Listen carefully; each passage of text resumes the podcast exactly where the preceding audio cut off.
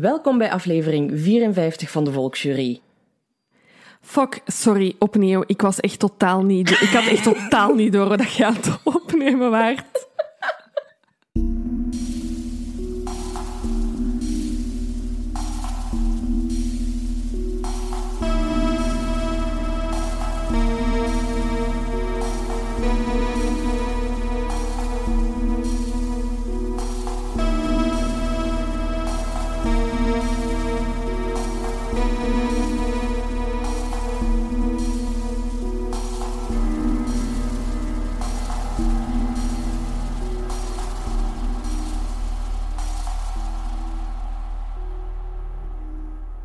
Jij het brein van een ware meesterdetectieve? Ontdek wekelijks helemaal gratis je innerlijke Sherlock Holmes in uw daggende raadsels bij Crimibox. Verover fantastische prijzen en bemachtig de felbegeerde titel van Crimibaas. Durf jij nek aan nek te gaan met de sluwste seriemoordenaars? Surf naar crimibox.com en ga de Crimibaas-uitdaging aan. Welkom bij aflevering 54 van de Volksjury. Wij zijn Laura en Silke. Dit is aflevering 54 en ik heb blijkbaar nog altijd niet door hoe dit werkt. Maar het zal er ook wel weer vast mee te maken hebben dat we opnieuw apart zitten. Hè? ja, we zijn er weer, hè. Het is... niet- allee, jij, jij zit wel in, in mijn bubbel, hè, Mhm, ja. maar eh, ja, we zitten hier in Antwerpen met een, met een avondklok. Dus, eh, en Dus ik, heb, altijd eh, dus ik heb tegen Silke gezegd, blijf in die provincie. terecht op misschien. Maar ehm, nee, ja, omdat we altijd s'avonds opnemen. En het is eigenlijk zelden dat ik voor half twaalf thuis ben. Ehm, dus een boete van 1600 euro wil ik toch niet riskeren. Ehm, Ik vind, Ja. heel, ik vind het heel spijtig dat Silke het niet waagt en dan zo net op het nippertje binnen. Ik heb, de- ik heb deze week op Instagram al iemand eh, op zijn stories ehm, een verhaal zien plaatsen dat die onderweg waren van de zee, terug naar Antwerpen dan thuis, in de file stonden. En op hun GPS stond dan 23 uur 29 en dan zo fingers crossed. En ik dacht, oh my god, stel u voor. Ja. ja, nee, ik ga het niet wagen. Stel dat mijn sleutels weer in het rioolputje vallen. En dat, ik daar dan weer sta. Nee, ehm, nee ik, sowieso heb ik mijn contacten ook heel erg beperkt. Sowieso. Ehm, maar ik heb het er wel moeilijk mee hoor, deze keer. Ehm, ik, ben, ik ben wel zo wat neerslachtig de laatste tijd meer erover. Ik maak mij ook zorgen over, ja, over mijn werk, over mijn ouders. Want ik had zoiets van, oeh, we hebben de eerste golf overleefd. Ja, ja, ja. Of zij hebben dat in ieder geval, eh, zijn niet ziek geworden en zo. En die tweede golf is er nu veel sneller dan verwacht eigenlijk. Hè? Ja, dan verwacht. Ik, ehm, ik, ik ben ehm, enorm gefascineerd deze week. Ah, ik weet ook niet of het een goed idee is om, om deze te vertellen. Ehm, maar door de hele tegenbeweging die er ontstaat. Ehm, en ik kan die ook begrijpen. En dat vind ik heel raar in mijn hoofd. Dat is, dat is, dat is een enorm conflict. Ehm, maar jullie zullen het ongetwijfeld ook al hebben gezien. Mensen op de sociale media ja, die de maatregelen in vraag stellen. En dan vraag ik mij ook altijd af, en van waar komt dat en hoe komt dat? En, oh, Ja. ik, vind, ik vind het heel fascinerend om te volgen eigenlijk. Want ik begrijp elk zijn standpunt ook wel. Ehm, Ja. En zeker ook, ja, we werken alle twee in een sector die heel zwaar getroffen is. Ehm, ik, mer- ik, ik merk ook dat ik zeer kwaad zou worden als ik nu nog eens eh, mijn werk zou ontnomen worden. Ehm, ik merk dat ik het daar heel moeilijk mee zou hebben. En dan, dan lees ik artikels van mensen die ja, één na één failliet gaan en, en oproepen om, om toch na te denken over die avondklok. Eh, dan denk ik, ja, ergens snap ik van waar dat die frustratie komt. Ik Ja, vind het heel interessant hoe hiermee wordt omgegaan. Ehm, Ja, ik, ik heb dat ook met die avondklok. Hè. De- toen die ehm, maatregel bekend werd gemaakt, dacht ik, what the fuck is, is dit? Gewoon omdat... Oké, het, weet je, het is dan ook nog maar half, twa- half twaalf. Het is niet dat die avondklok al om acht uur begint of Nee, zo. nee, nee. Maar ik snap ergens de frustratie van mensen van, ja, leven we nu in een of andere politiestaat of whatever. Mhm. Maar ik... Dat is misschien naïef, maar ik ben er echt rotsvast van overtuigd dat dat met goede bedoelingen is. Tuurlijk, die ik bedoel, dat is niet met slechte bedoelingen. Het Nee, kan alleen slechte gevolgen hebben, weer al. Hè? Dat is, ja. Ja, en, en ik snap de vrees van mensen dat die dan zeggen van ja, en dan gaan ze die, die eh, avondklok eh, ook inzetten bij als er andere dingen gaande zijn niet die betrekking hebben op, op corona of zo, maar gewoon ja, als er eens betogingen zijn of, of whatever. Snap ik, is een gegronde eh, Ja. bedenking. Maar nu, ja, ik heb zoiets van, ja, luistert er gewoon naar. En als je al eerder had geluisterd, of als wij allemaal eerder beter hadden de maatregelen opgevolgd, was dit nu niet nodig geweest? Allee, het, is, het is langs twee kanten. Hè. De overheid werkt niet helemaal zoals het zou moeten. Nee. Wij luisteren er niet helemaal naar. Nee. Ehm, soms, vergeet dus ik dat wij, soms vergeet ik dat wij nog geen overheid hebben. dat is raar. Dat heeft ook heel lang stilgelegen. Hè? ja, ja.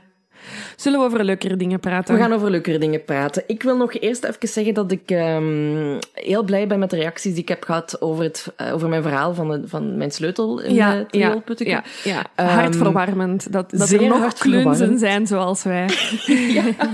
Ja, maar het stelt me echt gerust dat ik niet de enige ben. en Dat het echt vaker voorkomt ehm, dan ik verwacht had. Ik dacht echt dat ik de enige was, of eh, weet ik veel. eh, ja, gewoon echt de enige. Eh, en, eh, maar dat blijkt dus niet het geval te zijn. En ook alle verhalen zijn, waren met een happy ending. Dus iedereen heeft al zijn spullen terug. Ah, super. Dus bedankt daarvoor. Kijk goed. Eh, andere leuke nieuws ehm, dat jullie ongetwijfeld eh, zullen hebben gezien, want we waren er veel te enthousiast over, eh, is dat we deze week, allee, eigenlijk afgelopen week, de gast zijn geweest bij M&M. Dat is een, een, een Belgische radiozender. De allerliefste Anne Rijmen, presentatrice. Eh, ongelooflijk, die vrouw. Hij heeft ons persoonlijk gecontacteerd. Dus ja, we waren eerst aan het fangirlen en dan hebben we gezegd, ja, tuurlijk komen wij af. Ehm, ja, echt met de schrik in ons broek, hè. Eh, want dat is echt niet ons, allee, onze natuurlijke habitat, zeg Nee. maar, hè. live radio. Ehm, maar Anne is echt een super toffe. eh, die heeft ons heel hard op ons gemak gesteld. Het was heel fijn om te horen dat ze ja, ook graag naar ons luistert. Dat doet natuurlijk heel veel. Ehm, en het was heel fijn om te zien dat er heel veel luisteraars Ja. berichtjes hebben gestuurd. En ik, ik vind het super cool dat, de, dat ik op live radio heb moeten praten over de bende van Nijvel, omdat iemand van jullie sneakers een bericht erover had gestuurd. Ehm, moesten mensen het willen herbeluisteren via radioplus.be, kan het herbeluisterd worden. Het is het programma Summer Boost. Ehm, ja, verder kan ik, ja, ben ik eigenlijk, Ja. droom ik nog altijd happy over de gebeurtenis. Oh, dat is fijn. Ja, ik, heb- ik heb het u al verteld en ik heb het ook al tegen Anne verteld, maar ik heb daar dus een nachtmerrie over gehad. Ja, Hoe fijn de ja. ervaring was. Ik heb, ik heb er toch van wakker gelegen, blijkbaar, of ben daar mentaal heel erg onbewust mee bezig geweest. Ehm, ik had dus blijkbaar gedroomd hè, dat we daar op, oh, ja, om één uur moesten zijn. En om twintig voor één waren we bij Laura. En ik zeg tegen Laura, Laura, we moeten echt wel doormaken, want we moeten daar zijn om één uur. Het gaat beginnen. Ehm, en ja, Laura zo, geen paniek, we geraken er wel, we Dit is, dit is het moment dat Silke in haar droom had kunnen beseffen dat dat een droom was. Want ik ben echt de meest stipte persoon op aarde. Ja, ik weet het. Ik, weet het. Ik was daar ook voor haar. Maar ook zo het feit dat ik het dan zo toch in uw schoenen schuif. Ja. Omdat ik er dan zo totaal geen controle over had. En dan ja, waren we uiteindelijk bij de VRT. Maar ook zo om tien na één pas. Anne was super kwaad op ons. Super gefrustreerd met ons. omdat we dus te laat waren. En dan vond, ja, werd ik nog terug uit die studio gehaald. Zat ik in de verkeerde studio. Was Laura al helemaal bezig met die uitzending. Bon, om maar te zeggen, ehm, het heeft me wel iets gedaan dat we bij M&M op bezoek mochten gaan. Ik heb, ehm, ik, heb, ik heb ook een droom opgeschreven, om, net omdat, omdat ik wist... Ik, allee, ik vermoedde dat je deze droom ging vertellen. Ehm, het is niet echt een droom, maar ik heb... eh, het, het was de afgelopen dagen heel warm, hè. Ehm, Echt waar? En, eh, nee, geen last van. Ehm, en in onze slaapkamer was het dus ook heel warm. Eh, ik ben een hele slechte slaper, dus we hebben twee dagen geprobeerd om met de ventilator aan te slapen. Lucas, echt als een roosje geslapen. Dat Typisch. werkt niet voor mij. Ik kan niet tegen dat lawaai. Ik werd voortdurend wakker. Ehm, dus dag drie eh, heb ik toegegeven en heb ik gezegd van, kijk, oké, weet je, laten we dan proberen met de ramen open te slapen. Eh, Ik vermoed dat ik ondertussen, na al die jaren dat ik hier woon, wel het omgevingsgeluid kan aanvaarden op een of andere manier. Ehm, maar ik ben dus wakker geworden in het midden van de nacht, Ja. in de overtuiging, maar dat denk ik dus dat uit mijn droom komt, dat ik geklop hoor op mijn voordeur. Oh, nee. En mijn, ik, kan, ik kan heel snel eh, rare assumpties maken. Zeker als je pas wakker bent, hè, maak je van die linken die je nooit linkt. En ik had gelinkt in mijn hoofd dat er een inbreker in mijn huis was en dat die, zijn companen voor de deur stonden en klopten van yo, we zijn er ook, laat ons binnen, Oh, zodat we het huis kunnen leegroven. En ik vertel dit, ehm, niet omdat ik droom over inbrekers, maar om aan te tonen dat als ik ooit... ehm, eh, zou vermoord moeten worden. Het heel simpel is, want ik ben super dom en super naïef. Want wat heb ik gedaan? Dus ik, ik hè, ik maak die assumptie, er zitten inbrekers in mijn huis. Het was warm, dus ik had ook niet veel aan in mijn bed. Ik ben recht gestaan, naakt naar beneden gelopen. Dus op dat moment, als daar inbrekers waren, was heel schoon geweest.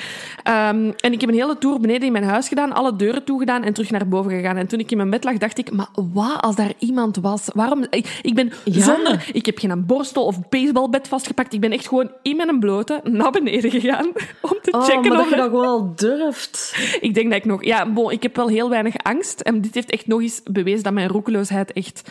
Ja, alle Oh, kanten op gaat. vreselijke ja, droom. Ja, ja, maar het was geen droom, want ik ben echt naar beneden gekomen. Ja, ja, ja, inderdaad. Maar al goed dat er geen echte Ja. inbrekers En, al en waren. echt, toen ik in mijn bed terug lag, dacht ik... Maar wat had jij gedaan? Wat had jij gedaan? Ja, Je stond daar bloot. het is eh, een grappig beeld dat ik nu... eh, Ja, sorry. en heel veel andere mensen misschien ook. Oh, ja. Maar bon, ja, kijk, ik, eh, voilà, kijk. Samen met roekeloos, roekeloosheid en impulsiviteit vertel ik dus ook alles gewoon aan jullie. Jullie weten echt alles van mij. Maar, dat, maar dat is oké, dat is oké. Nog losse vlodders? Ja, ik heb nog... ehm, ik ben deze week nog op een hele... ehm, op een heel leuk concept gekomen. Ehm, op, eh, ik, ik, volg, ja, ik volg het, eh, het, het nieuws nu dagelijks, omdat ja, Mm. eh, coronatijden en voor mijn job is het heel belangrijk dat er, ehm, ja, dat er geen nieuwe maatregelen in mijn richting uitkomen. Dus de VRT-website staat open met hun nieuws. En ineens verschijnt er bovenaan een artikel. Ehm, en het, eerste dat ik las eh, was: Waar is de verdwenen goudstaaf van de vliegtuigcrash in Zelen, 1958? Maar er stond een ondertiteltje: Mysteries in Oost-Vlaanderen. En ik dacht? Wat is dit? En blijkbaar, want ik ben dan verder gaan klikken, is eh, Radio 2 Oost-Vlaanderen had zich deze zomer bezig met allemaal mysteries uit hun provincie te proberen ontrafelen. Er zijn allemaal artikels op de VRT onder mysteries in Oost-Vlaanderen.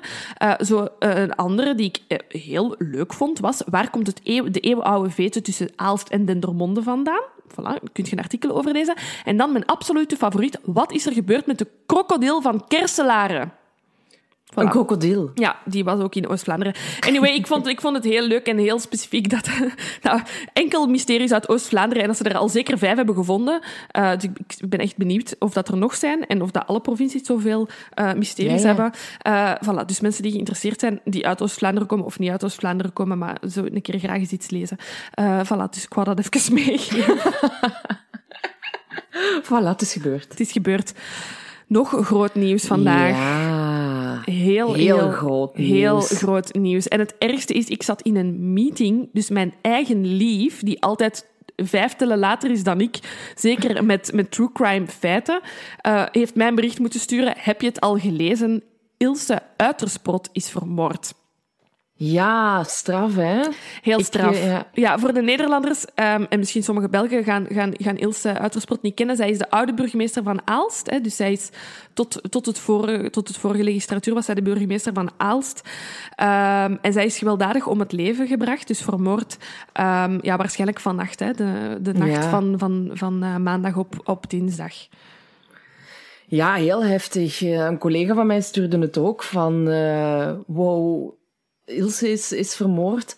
Ehm, en ja, ik ben eigenlijk ook echt de hele dag daarmee bezig geweest. Ook met uw berichtjes Ja, gestuurd, ja, ja, uiteraard. Ehm, mensen die het ook naar ons hebben gestuurd. Ehm, nee, ik ben daar wel echt... Ik, ik kende haar niet, maar sowieso... Ze was wel een, een zeer publiek figuur. Goh, ik zou willen zeggen, je, je kende haar niet. Je bedoelt, je kende haar Ja. niet persoonlijk, want er zijn wel veel redenen en dat is ook weer spijtig en dat is moeilijk, maar we gaan toch ook even moeten zeggen. Ja. Ehm, dus ehm, Ilse eh, toen eh, Lucas mij dat bericht stuurde, zei haar naam mij iets vaag. Ja, ja, ja. ook. En toen zag ik, ah, burgemeester van Aalst geweest. En dan dacht ik, nee, daarvan ken ik ze niet, want ik ben niet van Aalst. En dan kwam het tweede feit naar boven. Ehm, er is enkele jaren geleden een filmpje van haar verschenen ehm, waarin dat ze eh, seks heeft op een toren. En dat is gefilmd geweest. Ze was toen burgemeester. Ja. Eh, en dat is eh, uiteraard viraal gegaan. Ehm, op het internet. Uh, heel spijtig, want dat gaat waarschijnlijk nu hetgeen zijn dat ook elke keer naar boven komt als het over haar moord gaat. Hè, dat, ze, dat ze onder andere zo uh, gekend is. Wat, wat, weten we al over de moord? Uh, de dader is zichzelf gaan aangeven. Ja. het zou in relationele sfeer zijn. Het zou haar vriend of ex-vriend, dat weten we niet echt, wat, wat, de huidige relatiestatus is, um, zijn die de moord heeft gepleegd. Hij is al overgegaan tot bekentenissen, maar meer weten we nu nog niet, eigenlijk. Nee, inderdaad. Maar uh, het feit dat hij zichzelf gaan aangeven is, uh, is natuurlijk wel al heel goed in, ja. ja in context allee, van wat er gebeurd is ja, natuurlijk. Ja, tuurlijk, ja. Um, maar ja, bon, ze laat ook kinderen achter en zo. Ja. Dus dat is echt vreselijk dat er ja, weer zoiets is, is gebeurd. Mm -hmm. Het is gewoon mm -hmm. echt niet te vatten. Um, ik heb ook reacties gelezen van, van de partij waar toen ze behoorde, was van CD&V. Mm -hmm. um, die zeggen ook, ja, we hebben allemaal samen gestudeerd, maar we kennen haar van, van ja, op de, onze studententijd en zo. Dus ja, dat zijn niet gewoon collega's, hè, dat zijn nee. ook vrienden. Um, ja, heel, heel bizarre dag wat dat betreft. Ja, inderdaad. Um, ik merkte wel uh, dat de media er enorm hard is op gesprongen. Ik denk dat er heel veel journalisten opgelucht waren dat ze even over iets anders konden schrijven ja. dan corona.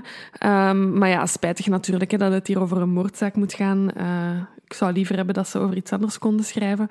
Um, mm. Maar ja, het is wel heel uitgebreid bericht geweest. Um, ja. En inderdaad, ik, ik dacht ook direct aan die kinderen die dan waarschijnlijk dat andere feit uh, ook al hebben moeten verwerken. Uh, het is sowieso niet makkelijk mm. om een publiek figuur als, als ouder te hebben. Nee, nee, nee, en dan gebeurt er weer zoiets. En dan, ik bedoel, je verliest je moeder. Uh, en iedereen weet het direct. Het moet niet simpel zijn. Nee. We zullen jullie uiteraard op de hoogte houden van ja, de ontwikkelingen. Van nog. de ontwikkelingen, inderdaad. Um, een laatste update over uh, onze maskers en over onze sokken. Um, die zijn allebei onderweg naar ons.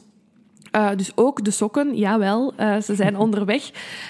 Um, de maskers gaan Silke en ik dit weekend proberen te preppen, want hey, we hebben alle twee een fulltime job, dus we gaan even in het weekend um, afspreken om uh, al jullie 154 maskers, zalig dat jullie zo talrijk hebben besteld, um, in enveloppen te steken en uh, te verzenden. Uh, dus ik vermoed dat die in de loop van volgende week wel bij jullie zullen terechtkomen. en dan zullen we ook in de loop van volgende week um, een oproep verspreiden voor de sokken. Perfect, voilà. dat is goed. That's Heel it. leuk. Ja, leuk hè? Zullen we beginnen? We gaan eraan beginnen. Ik heb vandaag voor de zaken gekozen. We gaan er twee doen vandaag. Mhm. Mm -hmm. um, omdat uh, ze leken me alle twee heel boeiend. Maar er is over beide zaken eigenlijk gewoon niet zoveel nee, uh, te vinden. Nee. Wat wel spijtig is, want het zijn heel interessante cases. Ze zijn alle twee zeer interessant en ze zijn alle twee Belgisch. Vind ik ja. heel cool. Absoluut. Ja, zelfs met een, een beetje een Nederlandse link, uh -huh, toch uh -huh. wel. Um, we zullen beginnen met, uh, met de zaak van uh, Renate Jonkers. Ja, goed. Wel, we zijn um, 3 mei 2008. Dus eigenlijk nog niet zo heel lang geleden ook niet. Silke, dat is twaalf jaar geleden. Ja, I know. toen ik, toen ik dat is niet zo lang geleden, dacht ik, vorige week. Oh, wat? Um, en ja, er, er komt eigenlijk een, een soort van hysterische vrouw aan bij de politie uh, in Amsterdam. Ja. En uh, ik heb me trouwens gebaseerd op artikels van het Nieuwsblad. Jij ook waarschijnlijk de standaard, het laatste yep, nieuws en yep, zo. Yep. Um, en die vrouw, dat blijkt uh, Marianne Gruiters te zijn. Die dus eigenlijk komt zeggen dat ze een dag eerder ontvoerd is geweest uit haar woning in Eindhoven. Um, wat is er gebeurd? Uh, haar ontvoerders hebben haar bij de keel gegrepen, ze hebben haar mond gesnoerd met bruine tape, uh, ze hebben haar vastgebonden met touw aan haar handen en voeten. En ze hebben dan haar dan naar Bekkenvoort gebracht, dat is een plek in, in Vlaams-Brabant, in België. Um, en ze zouden ook gezegd hebben van ja, we komen nu bevrijden. Ja. Dus raar in eerste instantie, denkt de politie, waar gaat dit allemaal naartoe? Maar dan zegt Marianne ook wel van, ik kende mijn ontvoerders. Ja. En ik wist ook ik kende ook de plek waar ik naartoe ben gebracht, want blijkbaar gaat het om vier leden van een Belgische secte. Secte, secte, secte. We zijn er weer. Hier zijn we weer. Ja, uh, het is uh, naast um, onopgeloste moordzaken een van de favoriete um, topics uh, van, uh, van Silken en ikzelf.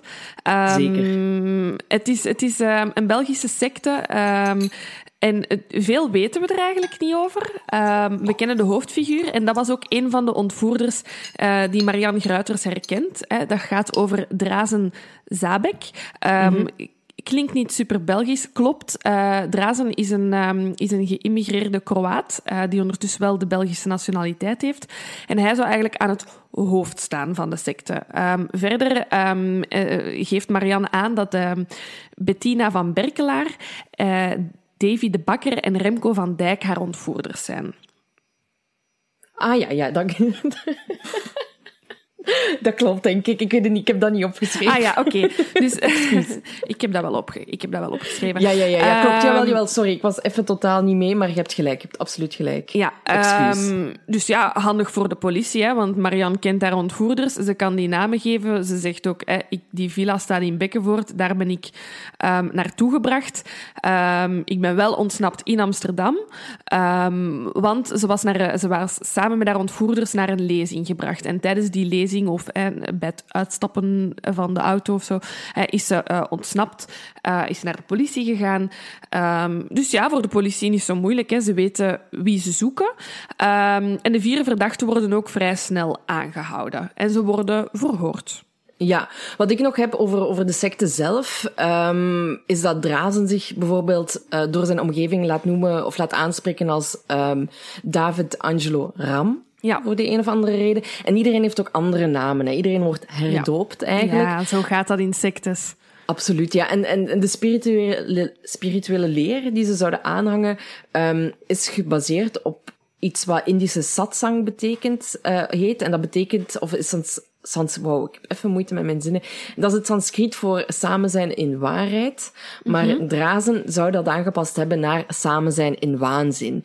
Um, en ja, het gaat er nogal uh, behoorlijk decadent en heftig aan toe wel ja. in die secten. Hè? Ja. Er, er is sprake van orgieën, drank, drugs, geweld, uh, duiveluitdrijvingen. Mm -hmm. um, maar Drazen noemt die bijeenkomsten healings. Ja. Ja, en ja. Uh, Marianne begint daar eigenlijk wel meer problemen mee, mee te krijgen. Mm -hmm. um, want uh, Drazen wil eigenlijk op een gegeven moment dat Marianne haar bruid mm -hmm. zou worden.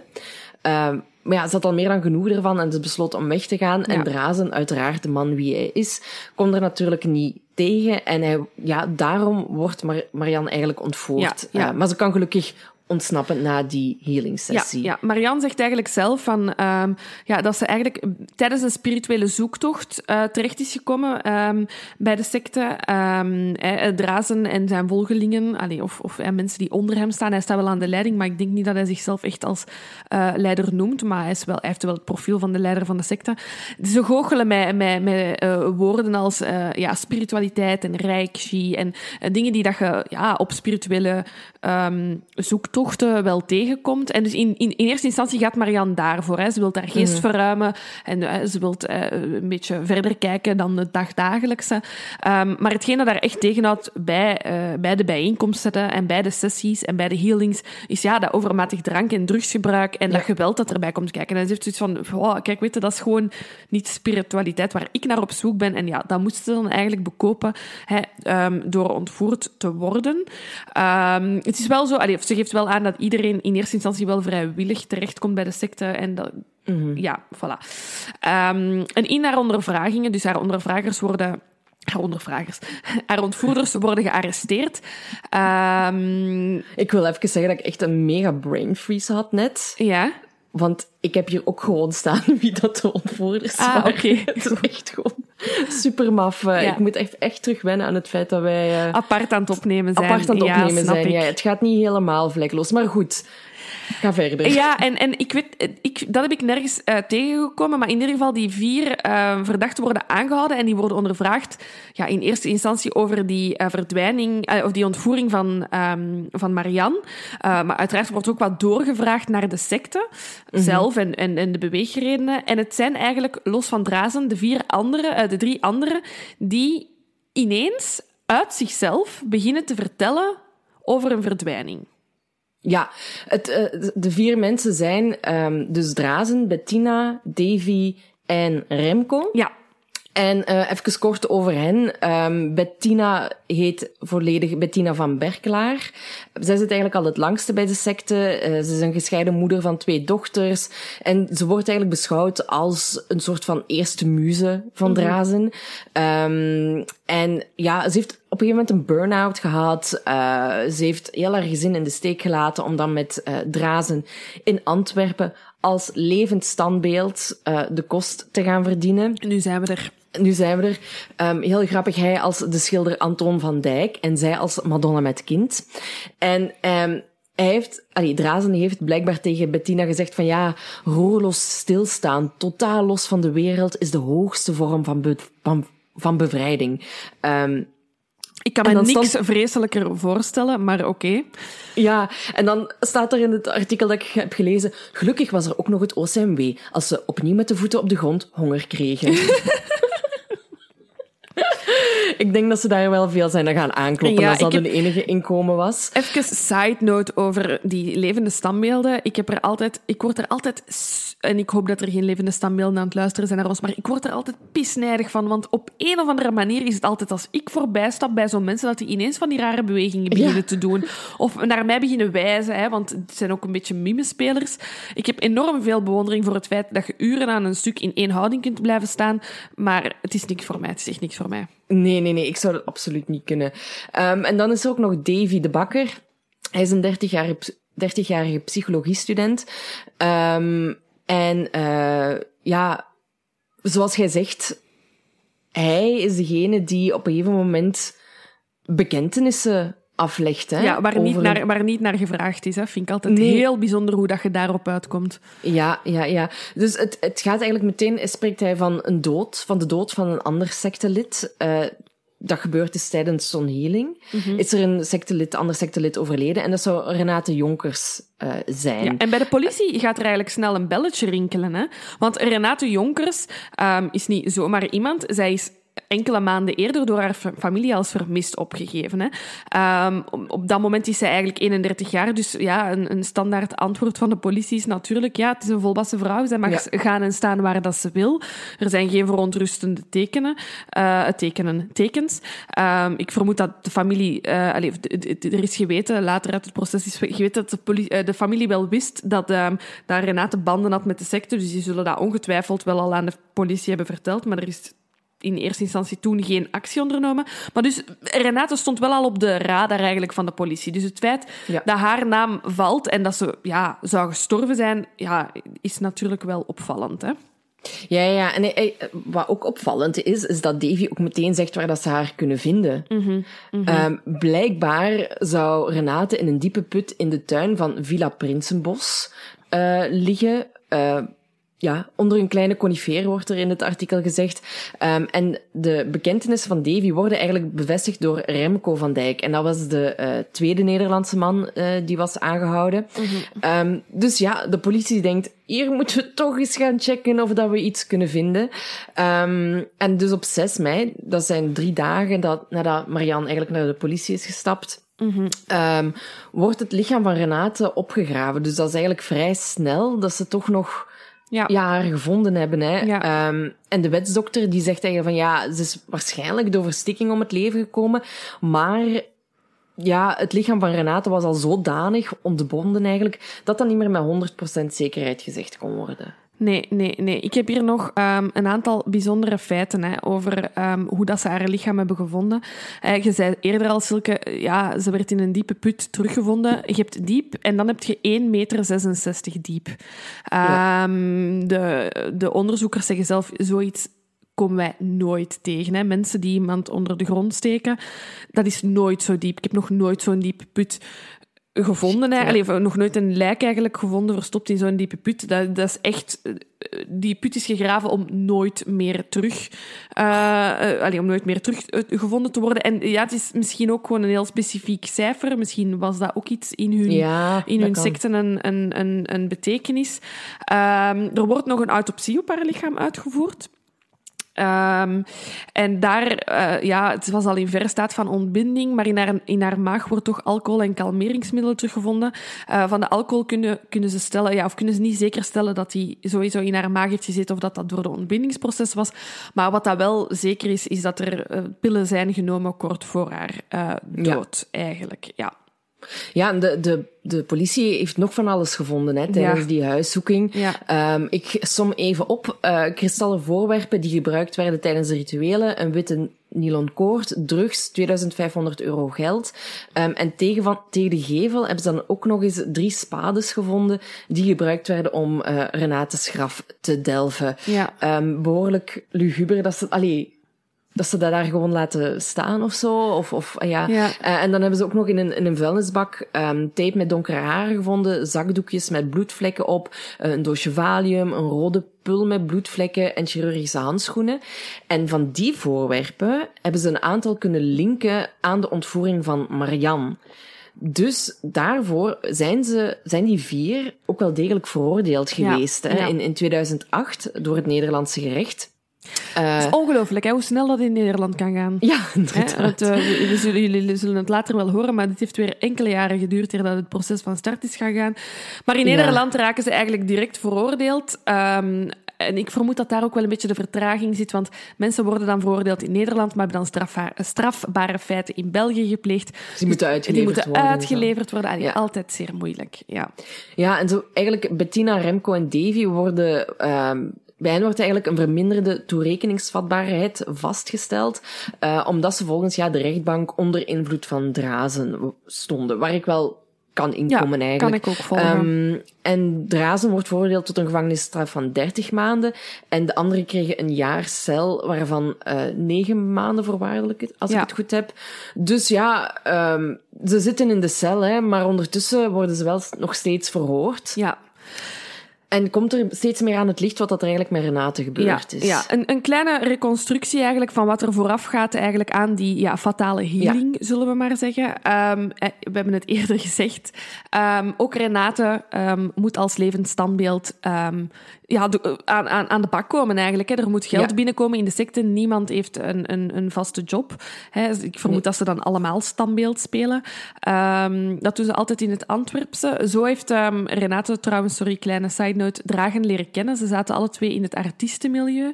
Uh, en ze hebben elkaar daar leren kennen. Uh, en die, de, in, de, in de periode voor, voor de healing was er van Renate gevraagd eigenlijk om te gaan werken als levend standbeeld. Maar de dag uh, komt en Renate heeft zoiets van... Fuck it, ik heb daar geen zin in. Ik wil geen levend standbeeld zijn. En ik snap Renate. Nee, ja. Ik zou ook geen levend standbeeld willen zijn. Maar dus Renate veegt een beetje naar voeten aan de opdracht uh, uh, die haar wordt opgelegd door de, door de secte. Uh, uiteraard komt dat ter oren van, van Dragen. En ja, die is woedend. Hè? Die heeft zoiets van, mm. um, er moet één, er moet geld binnenkomen. Jij woont hier op onze kosten in onze villa, in de secte. Uh, dat gaat ja. zo niet. Er, er zijn ook andere secteleden die haar eigenlijk niet kunnen uitstaan. Nee, nee, nee, nee. Inderdaad, mensen zijn dus... kwaad omdat ze... Om, om, omdat, het, het zou ook niet de eerste keer zijn hè, dat Renate tegenspreekt, eigenlijk. Ja, ja inderdaad. Want um, Renate wordt eigenlijk een beetje de tweede muze van Mhm. mm -hmm. um, Drazen. En ja, Bettina was daar uiteraard als eerste muze behoorlijk uh, jaloers op. Uh, en um, ja, het feit dat ze niet uh, ja, ja, het geld binnenbracht, hè, zorgde er ook voor dat andere leden nogal ja, niet goed met haar overweg konden. Nee. Maar ook het probleem was dat Renate nogal te kampen kreeg met een drank- en drugsprobleem ook. Ja, dus ze, ze kost zat. heel veel geld eigenlijk. Hè. Ze gebruikt ja. alle middelen, maar ze brengt niks in het laatje. Allee, ik probeer nee, nee, me even in te leven indragen. Hè. Dus het is niet ja, hoe dat ja, ik mijn leven leid. Maar ja, ze krijgt ook hè, psychoses, ongecontroleerde woedeuitbarstingen, wordt ook steeds verwarder. Dus ja, die situatie begint echt zo te escaleren en te escaleren. Terwijl Renate eigenlijk ook maar gewoon op zoek was naar een zinvol leven. Ze was apotheekassistente. Ja. Uh, maar vond dat het dat dan ook nog niet was. En dacht toen van, oké, dan moet ik maar toch een levend standbeeld worden. Terwijl dat dan nu ook niet helemaal haar ding was. Um, dus je, merkt, ja, je merkt aan alles. Hè. Dat is een vrouw die op zoek is en die is de verkeerde persoon tegengekomen. Hè. Absoluut. Um, later zijn er uh, in de rechtszaak zijn er, uh, verschillende getuigenissen van haar familie ja, die, die aangeven dat ze Renate zien in haar ongeluk lopen. Hè. Um, ja. ja, dat moet echt verschrikkelijk zijn. Maar het, het moment is daar. Hè. Ze komt terug in de villa en ze heeft weer niet als levend standbeeld gewerkt. Uh, dus Dragen en de anderen, maar ik vermoed ja, onder, onder leiding van Dragen, geven aan van kijk, sorry, dit gaat niet. We gaan u dwingen tot een helingsritueel om de negatieve energie uit uw lichaam, hè, die u tegenhoudt om te doen wat wij vragen, eruit te halen. Ja. Dus dat is eigenlijk de opzet van de avond. Hè. Er is de, de bedoeling is om een ritueel, een healingsritueel, uit te voeren, zodat uh, na dat ritueel Renate terug in de pas zal lopen. Ja, en wie neemt er allemaal deel aan, dat, uh, aan die healing, om het zo maar te zeggen? Drazen uiteraard, Bettina, Remco, Davy, hè, onze bekende mm -hmm. uh, hoofdrolspelers al tot nu toe. Um, maar ook de vader van Davy, die heet Ben, en uh, Frank Manders. En wat mij ook opviel, wat ik ook in een artikel heb gelezen, is dat heel veel van die mensen een heel hoog IQ hebben. Mm -hmm. Echt 140 of zo, hè. Dus mm -hmm. um, behoorlijk. Um, maar, ik, heb daar, ik, heb daar een, ik heb daar een theorie over. Zeg eens. Um, niet, niet echt een theorie, uh, maar ik kan het wel, ik kan het wel begrijpen. Mm -hmm. um, ik denk als je hoog, hoogbegaafdheid, hè, want dat is wat dat die mensen zijn. Hè. Die, zijn mm. die zitten boven het gemiddelde. Um, dat klinkt fantastisch voor, voor leken zoals wij. Hè. Denk van, amai, als je zo slim bent, het moet toch gemakkelijk zijn en je kunt alles doen in het leven. Um, maar volgens mij is u, maakt, dat, maakt, maakt dat uw leven vooral bijzonder complex. Je denkt zoveel dieper na, zoveel verder na. En ik denk dat het heel moeilijk is voor mensen die hoog begaafd zijn of hoog intelligent zijn, om de dingen los te laten. Ik denk dat je hoofd ja. nooit stopt en dat je blijft malen en, en nadenken. Ik bedoel, ik kan soms al eens in paniek raken als ik nadenk over de zin van het leven, maar ik kan dat ook wel weer loslaten. Maar ik, ik denk dat als je, dat je, als je hoog intelligent bent, dat, dat het ook heel moeilijk is om te functioneren tussen mensen die ja, op een ander niveau, gedachtenniveau zitten dan, dan jij. Um, dus ik begrijp wel die zoektocht naar, mm. naar, naar meer en, en, en, en, en betekenis en, en beter dan wat dat je in de huidige maatschappij, waar dat jij boven het... Je valt uit de boot. Hè. Je hebt mensen die onder het gemiddelde zitten. En omdat je boven het gemiddelde zit, valt je ook uit de boot. Maar die worden volgens mij wel vaak vergeten. Ja, ik kan je daar helemaal in vinden hoor. En dat die dan inderdaad bij zo'n secte terechtkomen op zoek naar die zingeving. Ja, ja en vooral ook, dat zijn niet, dat is inder, het is wat dat je zegt, het is een verzameling van mensen met een hoger IQ. Dus ja, die kunnen ook wel, allee, ik denk dat die op een, op een soortzelfde niveau zitten. En die, allee, het is niet dat daar ene, allee, niet dat ik mensen met een lager niveau een stoemerik wil noemen, maar de, de, het komt wel van ergens volgens mij of zo. Ja. Nu, ze dwingen eigenlijk allemaal om Renate op de grond te zetten. Uh, en um, er zijn er een paar die haar armen, benen en hoofd klem houden. Mm -hmm. En anderen beginnen dan weer op haar ribben te trommelen. Um, en dan, samen met Bettina, pakt Drazen een, een, een touw en bindt die rond de voeten van Renate en ook rond haar handen. Maar mm -hmm. hij draait het touw ook twee keer rond haar nek. En trekt het dan ook nog eens heel hard aan. En dan moet de healing nog beginnen eigenlijk. Hè. Ja, ja, um, ja. Drazen pakt vervolgens een kristallen staaf en heeft er ook mee op, op haar buik geslaan, op, Rena, op Renate haar buik, die in de tussentijd ook gewoon bewusteloos is. Mm -hmm. um, en ja, blijkbaar is een half uur later is de healing voorbij, maar Renate wordt niet meer wakker. Um, en de leden hebben zoiets van, oké, okay, dit is compleet misgelopen. Uh, die hebben eigenlijk echt door dat Renate dood is. Maar Drazen heeft zoiets van, chill, chill, chill. Ze heeft gewoon tijdelijk haar lichaam verlaten. Dat gebeurt wel vaker. Um, ja, yeah, sure. Nee, inderdaad. Um, en goed, de, ja, de volgende dag, hè, ze hebben Renate gewoon laten liggen. In principe gewoon met een, een, een een laken over haar heen. Uh, die en komt wel dag, terug. Die komt wel terug, inderdaad. Um, en dan gaan ze nieuwjaar eigenlijk vieren, hè, want het was, uh, het was op 31 december 2000, ja. uh, of 30 december 2007 dat ze die healing hebben uitgevoerd.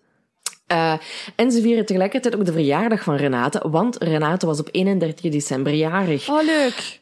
Dus ze vieren de verjaardag van iemand die ze net hebben vermoord. Inderdaad. Maar, en ze weten eigenlijk ook niet zo goed wat ze moeten doen met het lichaam van Renate. Dus ze verplaatsen het eigenlijk ook meerdere keren. Van, van de woonkamer naar de slaapkamer, de kelder, terug naar de slaapkamer.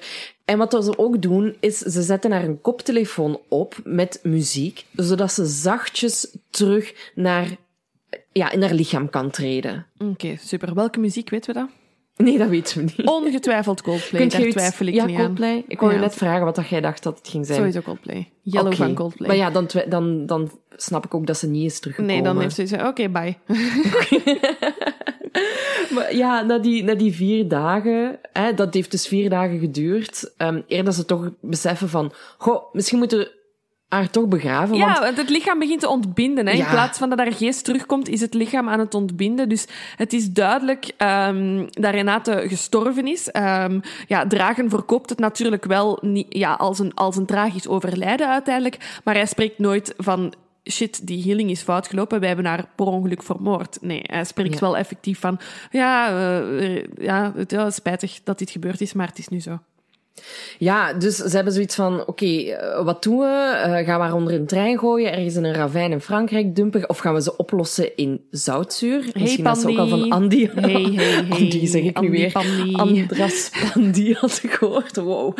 Ehm, dus Drazen hakt de knoop door en die zegt, Remco, ga een keer naar de Brico voor drie schuppen. en Mannekes. kom, we gaan haar eh, begraven in een put van anderhalve meter diep. En ze hebben daar twee dagen over gedaan om die put dus te graven. Kan ik ook weer volledig begrijpen. Hè? Een put graven, dat is niet niks. Hè? Ja, en je zit dan ook aan de dranken te drugs. Dus Ja, en, en ook, het is, het is putteke winter. Hè? Het is 31 december of 1 januari. Dus waarschijnlijk met uw kater van nieuwjaar een put graven van 1,66 meter diep. Volgens mij heb je gewoon continu een kater ook. Ik zou echt al lang weg zijn uit die secte. Dat zou echt Amai. niks voor mij zijn. En dan beslissen ze eigenlijk om Renate naakt te begraven. Ja, En eh, drie maanden later dan, op Pasen, eh, hebben ze er een boompje op geplaatst. Opgeplant. supermooi. Ter- Ja. Ja, voor, als een laatste rustplaats. En dan spreken ze eigenlijk nooit meer over Renate. Nee, hè. nee, nee. De, familie van, de familie van Renate contacteert Dragen Ja. wel nog. Ehm, want het is zo dat, ehm, dat Renate eigenlijk ehm, net voor haar vertrek, voor haar definitieve vertrek naar de secte, ehm, haar familie wel heeft voorgesteld aan Dragen. Of Dragen heeft voorgesteld als haar vriend, hè, haar ehm, amoureuze vriend. Aan haar Zit jij nu... Sorry, Ik zeg maar. ik zeg de hele tijd de drazen. Zeg jij de, dragen? Voor ik dat fout? Het is Drazen, maar ik ben de hele tijd Dragen aan het zeggen. Klopt. Ik dacht dat ik misschien weer fout Is, wat is er mis met een simpele Walter of Alain? Is dat Echt, zo hè? moeilijk? Is dat zo moeilijk? Nee. Sorry. Ik, ik, ik wou dit gewoon even rechtzetten, want ik dacht anders gaan we berichtjes krijgen dan, Ja. dan mensen weer in de war Stop met sturen, ik bedoel Drazen. Dus Drazen was voorgesteld aan de familie van Renate als haar vriend, of ze had eh, hem toch zelf voorgesteld. Ehm, dus de familie van Renate begint na een aantal weken, maanden. Ehm, Oké, ze weten wel van ja, Renate is even ja, hè, op zoek naar het spirituele, maar nu hebben we toch al lang niks meer van haar gehoord. En Drazen zegt dan eigenlijk tegen haar familie van... Ah, Renate, ook al lang niet meer gezien. Eh, het laatste wat ik ervan weet is dat ze is gevlucht naar Marokko om daar te trouwen met een jongen. Ja, Heel eerlijk. Ehm, heel stout. Echt, hoe kun je zoiets verzinnen? Eh, maar ja, de familie heeft er dan uiteindelijk toch wel als vermist opgegeven aan de politie. Maar ja, die zeggen ook, ja, wij kunnen niks doen. En dat is eigenlijk, dan loopt, loopt dat spoor dood tot Ja. dan eh, ehm, de ontvoering eigenlijk, hè. Ja, want ze dachten echt dat ze er goed vanaf waren gekomen. Hè? Ja, inderdaad, inderdaad. En ook waarschijnlijk, als, als, als, als Marianne nooit was gaan lopen, eh, was het waarschijnlijk nooit uitgekomen. Hè? Ja, of, of nog jaren later, hè, dat Davy toch nog ergens hè, heeft uit, omdat hij met zo'n schuldgevoel zat, heeft hem uit eigen beweging uiteindelijk die bekentenissen afgelegd. Hè? Ja. Dus misschien dat. Ik denk dat hem uiteindelijk misschien wel nog ehm, het had gezegd, maar dat het dan wel nog veel langer had geduurd. Ja, als hij, en, als hij zelf niet in tussentijd gestorven was tijdens de Nee, inderdaad. Ja. Dan ehm, zijn er twee eh, data die volgen die mij pisnijdig maken. Ja, Ehm 5 augustus 2009 en 11 januari 2012. En zoals jullie weten zitten ehm, verschillende mensen in voorarrest. om- ja, omwille van de strafbare feiten die hen worden voorgehouden. Er is nog geen proces gebeurd. Maar op 5 augustus 2009 slaagt onze lieve Drazen er toch in om zich in zijn cel in Mechelen van kant te maken.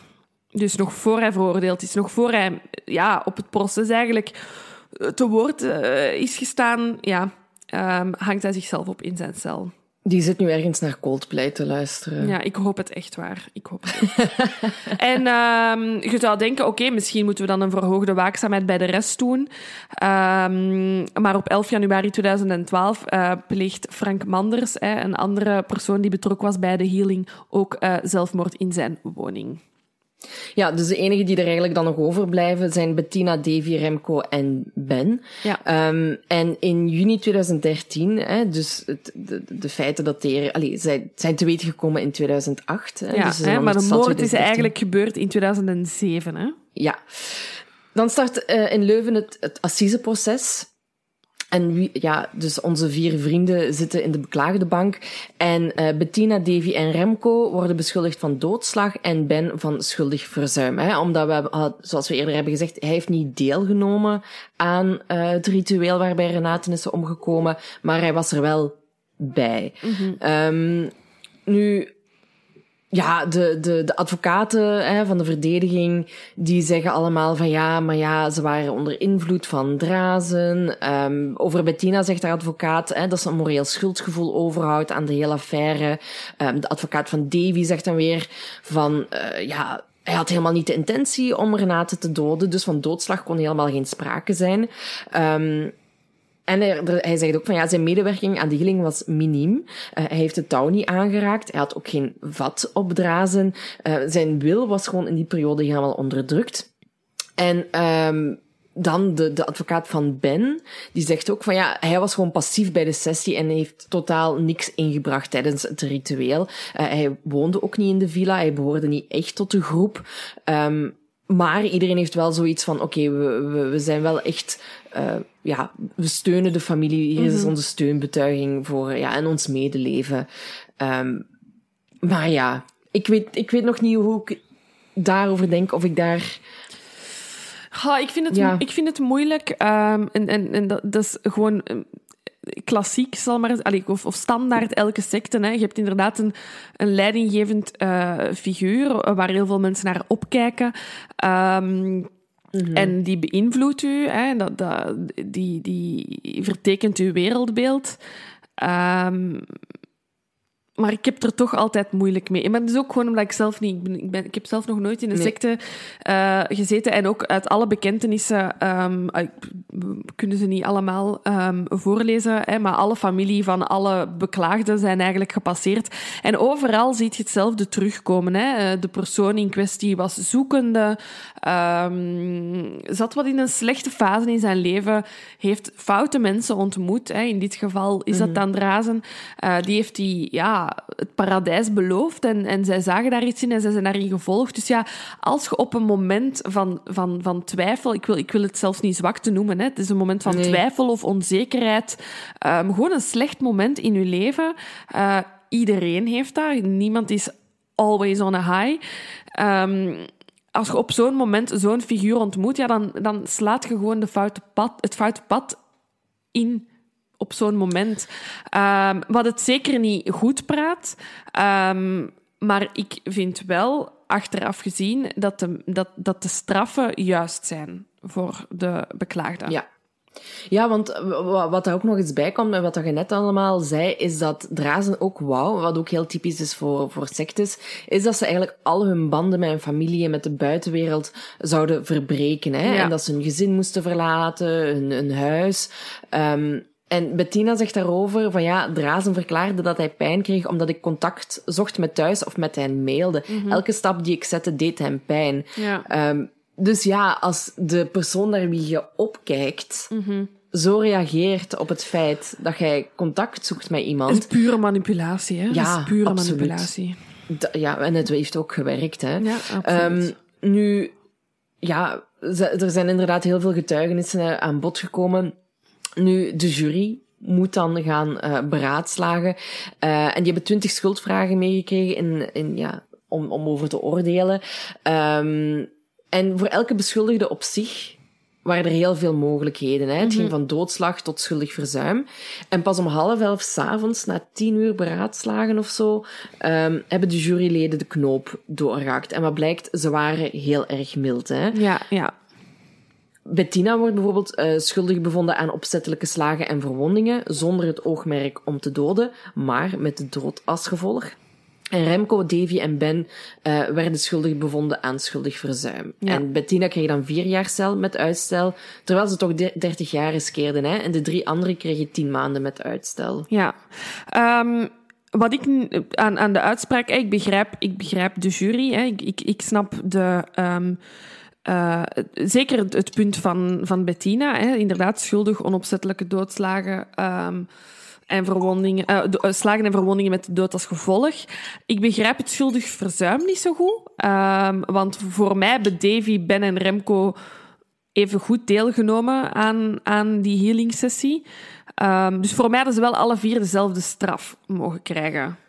Ja, wat, wat ik denk dat het verschil is, is bijvoorbeeld dat Bettina wel echt mee heeft geholpen met de touw rond Renate te binden. Ze is Ja. de touw speciaal voor drazen ja. gaan halen. Terwijl uh, Remco en Davy vooral hebben zitten trommelen op het lichaam, wat ook niet goed te keuren Nee, valt. Hè. nee. Um, en, en ook het feit, um, want dat zeggen ze ook in de, in de motivatie hè, van, van waarom dat ze tot, de, tot dit verdict zijn gekomen. Mhm. Um, ja, ze wisten allemaal niet als dat, wat dat ze deden als gevolg zou hebben dat Renate daaraan zou nee, sterven. dat is waar. Dat is Ehm, waar. Dus ze hebben eigenlijk gewoon op, ze hebben gewoon geen hulp geboden. En dat is waar ze nu voor op veroordeeld zijn Mhm. Ja, geweest. ja. En dat zal ook wel echt te maken hebben gehad met het feit dat ze zo, of ja, dat ze opkeken naar Drazen, of op, dat ze da, op dat moment heel bang waren van hem. En dat ze gewoon schrik hadden dat zij de volgende zouden zijn.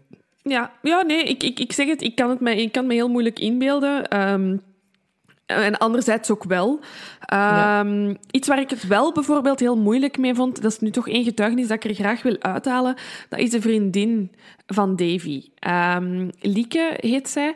Ze is 23 jaar eh, ten tijde van het proces. hè, en zij wordt ehm, ja, als, als getuige, allee, of toch als, ja, ja, als getuige eigenlijk, eh, verhoord. En zij leert Davy eh 3,5 jaar voor het proces kennen, dus na de feiten.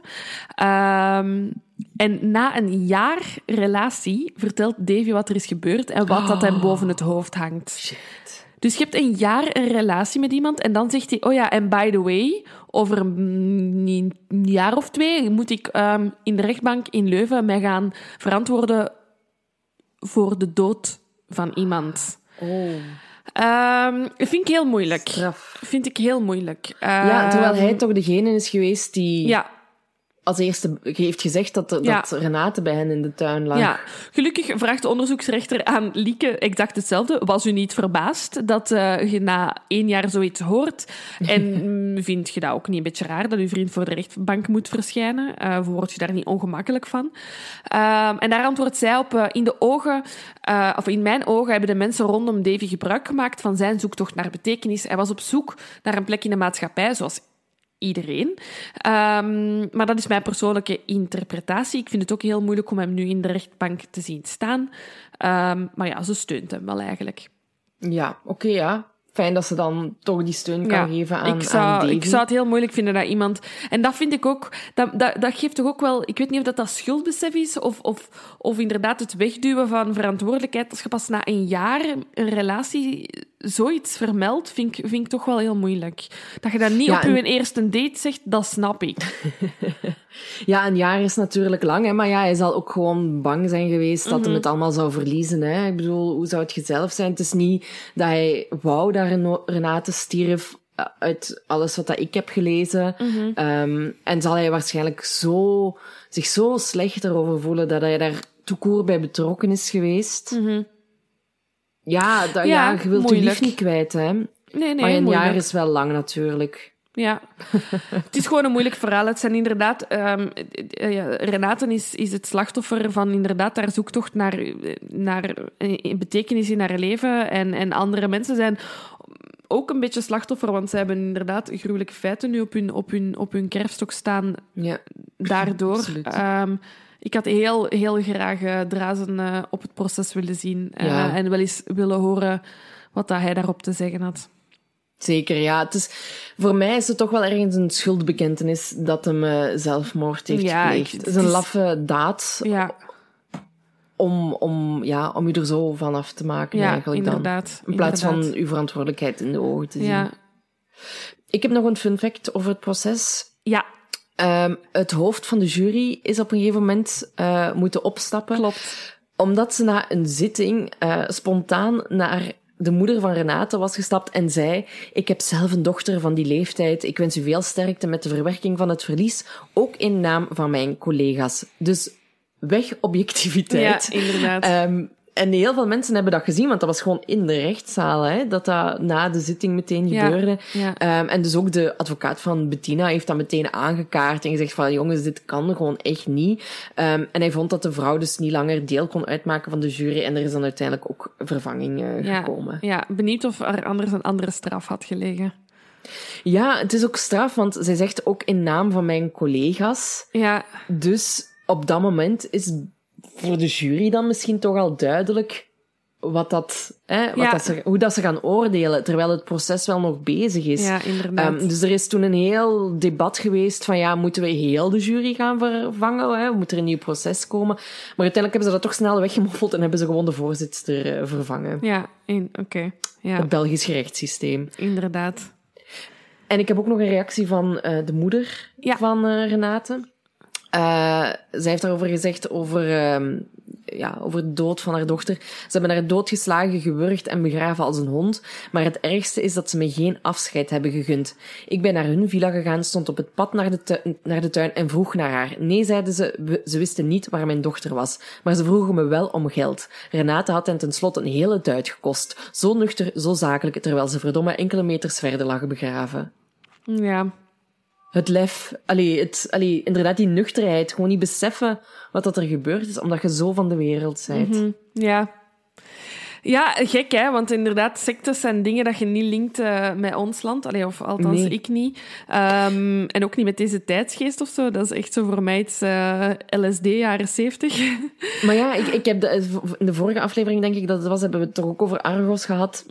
Over die twee afleveringen. Oh, ja, manneke, dat zijn dat ook ik sectetoestanden. Nooit mogen luisteren. Ik heb dat dus Oh. geluisterd. Man, Ja. niet goed van geweest. Echt niet Nee, goed van geweest. ik ook niet. Hè. Vorige keer ook gezegd dat ik daar echt drie dagen nog over heb zitten nadenken. Ehm, en ook gewoon het feit... eh, Oké, dit dateert dan wel van 2008 en is dus blijkbaar al twaalf jaar geleden, maar dat, dat, dat, dat speelt nu nog wel. Dat bestaat nu ook nog steeds. Ja, en daar kan ik heel moeilijk... ehm, dat is iets heel moeilijk voor mij om dat te kunnen vatten. Ja, ja, same. Goed, dat was de zaak van eh, Renate Jonkers. Je bedoelt de leven, het levend standbeeld. Excuus, het levend standbeeld.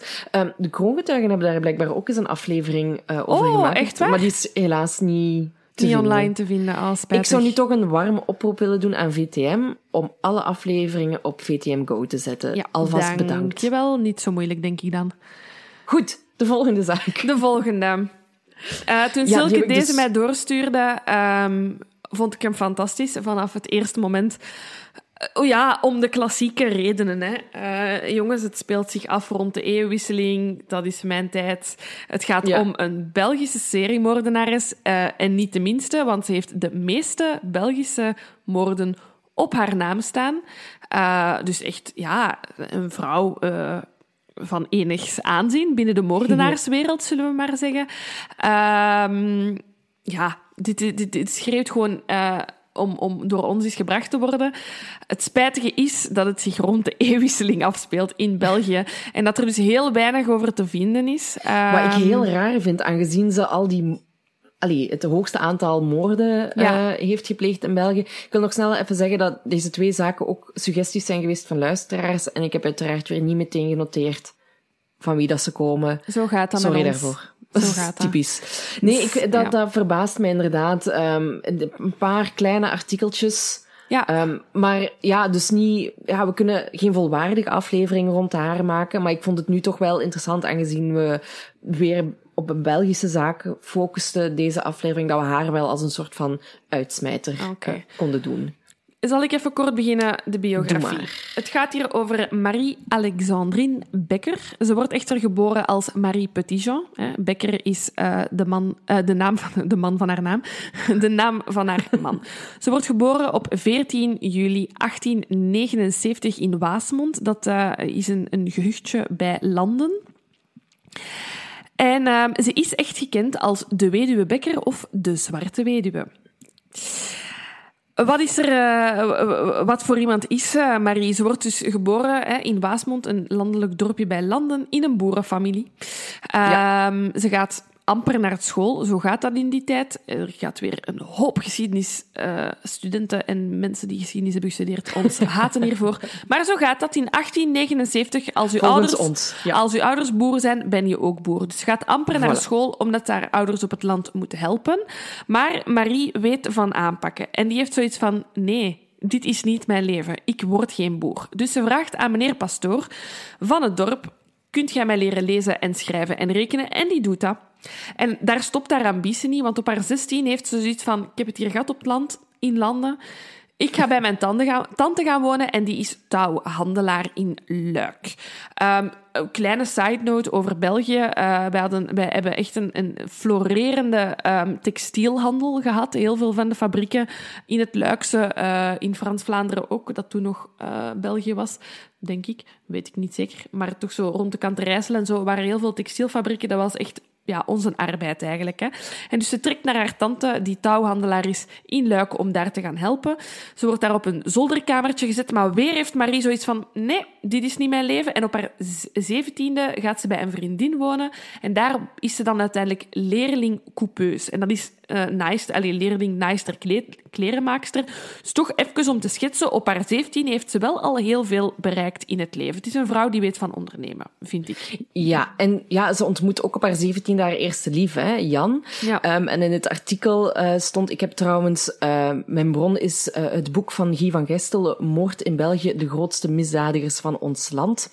Ehm, en hij zegt, ja, Jan is eigenlijk de eerste van vele minnaars. Hè. Ja. En ja, ondertussen, allee, het, het volgende wat ik heb in haar leven is als ze Even, 30 is. even kleine, kleine side note. Hè. Ze, ze leert Jan niet zomaar kennen. Hè. Dit is weer Vertel. op een top-event tijdens de Maria-viering op 15 augustus 1896. En je weet hoe dat, dat gaat met katholieke feestdagen. Is het hemelvaart? Zijn het de Maria-vieringen op 15 augustus? Zotte feest in die tijd. Goed. Dat wou ik even zeggen. Voilà. Nee, nee, nee, nee, je hebt gelijk. Ehm, dus zoals ik al zei, haar leven kabbelt daarna gewoon wat verder, hè, ehm, tot haar dertigste. Eh, en wat blijkt is dat ze toch het heel leuk kan hebben met veel mannen. Hè. Eh, ze werkt ook in een naaiatelier, iets waar ze dus blijkbaar heel goed in blijkt te zijn. En dan in 1905 leert ze eh, Charles Becker, of Charles Becker, eh, kennen tijdens de wereldtentoonstelling in Luik. En nu geef ik het woord terug aan u, Laura. Hier moeten we weer even pauzeren, want dit is weer echt, ja, dit is echt een van mijn stokpaardjes. Ik vind dat zo spijtig, Silke. Ik wil het even gezegd hebben dat wij dat nooit hebben meegemaakt. Een wereldtentoonstelling, dat was echt iets voor mij geweest. Ik had daar elke dag naartoe gegaan. De wereldtentoonstelling in Luik is een bijzonder event, hè, jongens. Het is 1905. En ehm, de wereldtentoonstelling richt zich op de industriële groei van België tussen 1830 en 1930. Eh, wat, wat, wat komt er zo allemaal aan bod? Ehm, eh, dus eigenlijk vooral de handel. Hè, dus, eh, waar dat we goed in zijn. Dus, en en, en de, eh, ja, de textielarbeid. Maar uiteraard ook ons favoriet andere thema, kolonialisme, is aanwezig op de tentoonstelling. Ehm, een, een wereldtentoonstelling is ja, eigenlijk een, een, een- een, congres van, van vandaag. Hè. Dus alle landen komen eigenlijk tonen waar dat ze op dat moment mee bezig zijn, waarin dat ze uitblinken. Ehm, waarschijnlijk zou het één groot cringe-moment zijn als wij op dit moment zouden rondlopen op die tentoonstelling in 1905. Ehm, want ja, helaas was Congo dan al in ons bezit. Ehm, dus ja, ik wil echt niet weten. Ik heb gezocht naar affiches, eh, want daar zijn we ook altijd heel goed in geweest, in tentoonstellingen, om dan hele mooie affiches te maken over ons Congo. Ehm, maar ik heb, het niet, ik heb het niet tegengekomen, dus ik hoop dat de, dat, dat de affiche decent was. Maar het moet wel een groot event geweest zijn. En daar, daar leert Marie haar man kennen. En ik wou gewoon even zeggen dat dat ik daar heel graag was bij geweest op die wereldtentoonstelling. Dat was het. Oké. En ja, misschien nog even een, een- nog, eh, nu we toch over wereld... Ik ga toch nog even een beetje over wereldtentoonstellingen praten. Er is ook nog een wereldtentoonstelling geweest, een tweede wereldtentoonstelling in Luik. En die was, ehm, die was ook in 1930. En dit is heel typisch België. eh, want in 1930 was er ook een wereldtentoonstelling in Antwerpen. Hoe komt dat dat er toen al, hè, we spreken 1930, toen al en in Vlaanderen en in Wallonië een eh, wereldtentoonstelling is? Belgisch compromis, 1926. Er waren in eh, 1914 ehm, beloftes gemaakt aan Antwerpen om de Olympische Spelen daar te laten doorgaan. Dus ja, Antwerpen was zo van, ja, nice, we gaan de Olympische Spelen doen. Maar ja, dan was die wereldoorlog. Daar was toch wat te weinig aandacht aan gegaan. Dus dan hebben ze beslist om de wereldtentoonstelling van 1930 te splitsen in Antwerpen en Luik. Volgens mij is daar de haat tussen Vlaanderen en Wallonië begonnen. Ehm, anyway, dat was het over de wereldtentoonstellingen. Oké, Ik ga er nooit, nooit meer iets over zeggen. Dus ze trouwen hè, en eh, Marie of, verandert eigenlijk officieel haar naam dan naar een Marie Becker. En eh Charles, die heeft wel wat geld. ehm, ja, dankzij eigenlijk een goed draaiende familiezaak. Hè. Ze hebben een zagerij. Ehm, maar in die zagerij werken ook nog de broer van Charles, Gustave, en eh, de vader van de twee broers. En Gustave is op zijn beurt, hè, dus de broer van Charles, getrouwd met Leontine. Ja. En het botert totaal niet tussen haar en Marie. Dus Charles en Marie die besluiten van, we gaan hier toch maar vertrekken. Maar ze krijgen wel centen in ruil. Dus ze Ja. vertrekken niet zomaar. Ze hebben wel weer een goede deal eh, gemaakt. Eh, en daarmee starten ze eigenlijk een, een kledingwinkel. Ja. Ehm, en wat ik dan heb, is dat ondertussen dan de Eerste Wereldoorlog van start is gegaan. Ehm, er is een, ja, weer een econo- zware economische crisis. De zagerij gaat eh, failliet, maar de kledingwinkel van Marie blijft zeer succesvol. Maar hoe zou dat komen, denk je? Marie had blijkbaar affaires met Duitse soldaten. Die waren waarschijnlijk dan wel eh, geholpen hebben met eh, haar kledingzaak. En wat, daar, wat we daar ook uit kunnen concluderen, is dus dat Marie Charles ontrouw is geweest. Ja, ja, inderdaad. Eh, ja, en, en, en Marie zegt daar later in haar proces ehm, zelf, je doet daar een zeer bijzondere uitspraak over. Ehm, het is echt, ik, ik, weet zelfs niet of dat ik het in deze tijd moet vatten of in die tijd moet vatten. Ehm, maar eh, haar antwoord eigenlijk, hè, want tijdens haar proces later wordt er natuurlijk gevraagd naar wat, wat is dat met al die affaires? En daarin, ze doet het ook meesterlijk. Hè? Ze schuift de, scho- de schuld in de schoenen van de mannen. En ze zegt, kijk, het is niet alle vrouwen gegeven om de toenaderingspogingen van mannen te weerstaan. Kijk eens aan. Voilà. Dus het is niet haar schuld. Nee. Nee, en ja, haar leven gaat eigenlijk vrij goed verder. Hè. Ze heeft haar affaires, ze is nog steeds getrouwd, ze heeft ehm, haar kledingwinkel. Maar kort na de oorlog, in 1920, Ja, gaat er echt wel een droom van haar in vervulling. Hè. Ze kan haar eigen boutique openen in de buurt van de Place Saint-Lambert. Dat is de chique buurt van Luik. Ja. Ehm, en in haar winkel komt ook alleen maar rijk cliënteel. Hè. Ja. De nouveau riche Ja. van de staalindustrie rond Luik. Ehm, maar ook het oude geld van de adel komt bij haar langs.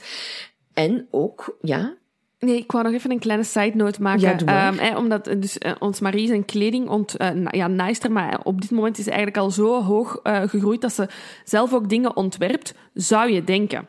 Marie laat zich inspireren door Paul Poiret. En ik ga weer een, een, weer een side note maken. Ik hoop dat mensen er iets aan hebben. Ehm, ik was direct, direct getriggerd toen ik zijn naam zag. Hè, want de, in, in de artikels komt... Ah, hè, de, het, ze raakt geïnspireerd door Paul Poiret. Ik denk, ja, dat moet toch wel iemand bijzonder zijn. En Paul Poiret is een, een, een, ook een Franse modeontwerper.